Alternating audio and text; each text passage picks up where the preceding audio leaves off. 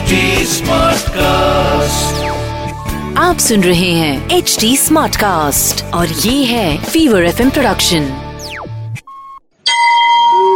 તમે સાંભળી રહ્યા છો વ્રત કથાઓ આરજે નિશિતા સાથે શિવ પાર્થિવ પૂજા વ્રત શ્રાવણ માસના સોમવારને દિવસે આ વ્રતનો આરંભ કરવો અથવા માસના આદિ દિવસે કરવો આ વ્રત એક માસ, એક વર્ષ કે જીવન પર્યંત કરાય છે. સામાન્ય રીતે આમાં સવા લાખ પાર્થિવ લિંગ કરવાનો વિધિ છે.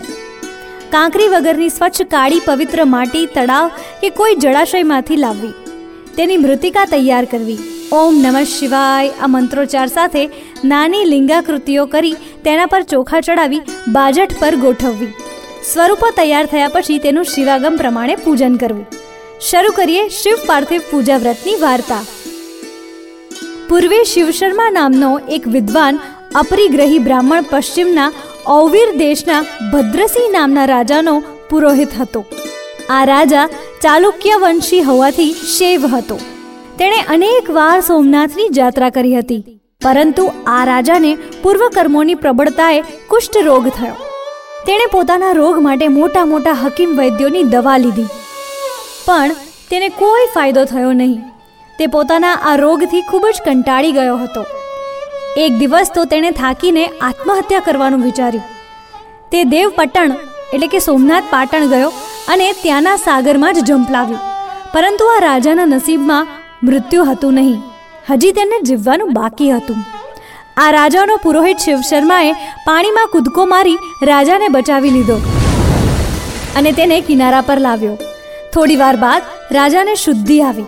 ત્યારે તેણે આંખો ખોલી જોયું અને બોલ્યો, હે ભૂદેવ, આપે મને કેમ બચાવ્યો? મને મોત જોઈતું હતું હું આ શરીરથી કંટાળી ગયો હતો. પુરોહિતે કહ્યું, હે રાજન, આપના દેહમાં કોઈ જ રોગ નથી. તમે નક્કામાં અકળાવો છો. રાજાએ પોતાના શરીર તરફ જોયું તો ખરેખર રોગ ગાયબ થઈ ગયો હતો. તે પુરોહિતના પગમાં પડ્યો અને બોલ્યો, પુરોહિતજી, આમ અચાનક મારો રોગ ક્યાં પુણ્યના પ્રભાવે નાશ પામ્યો?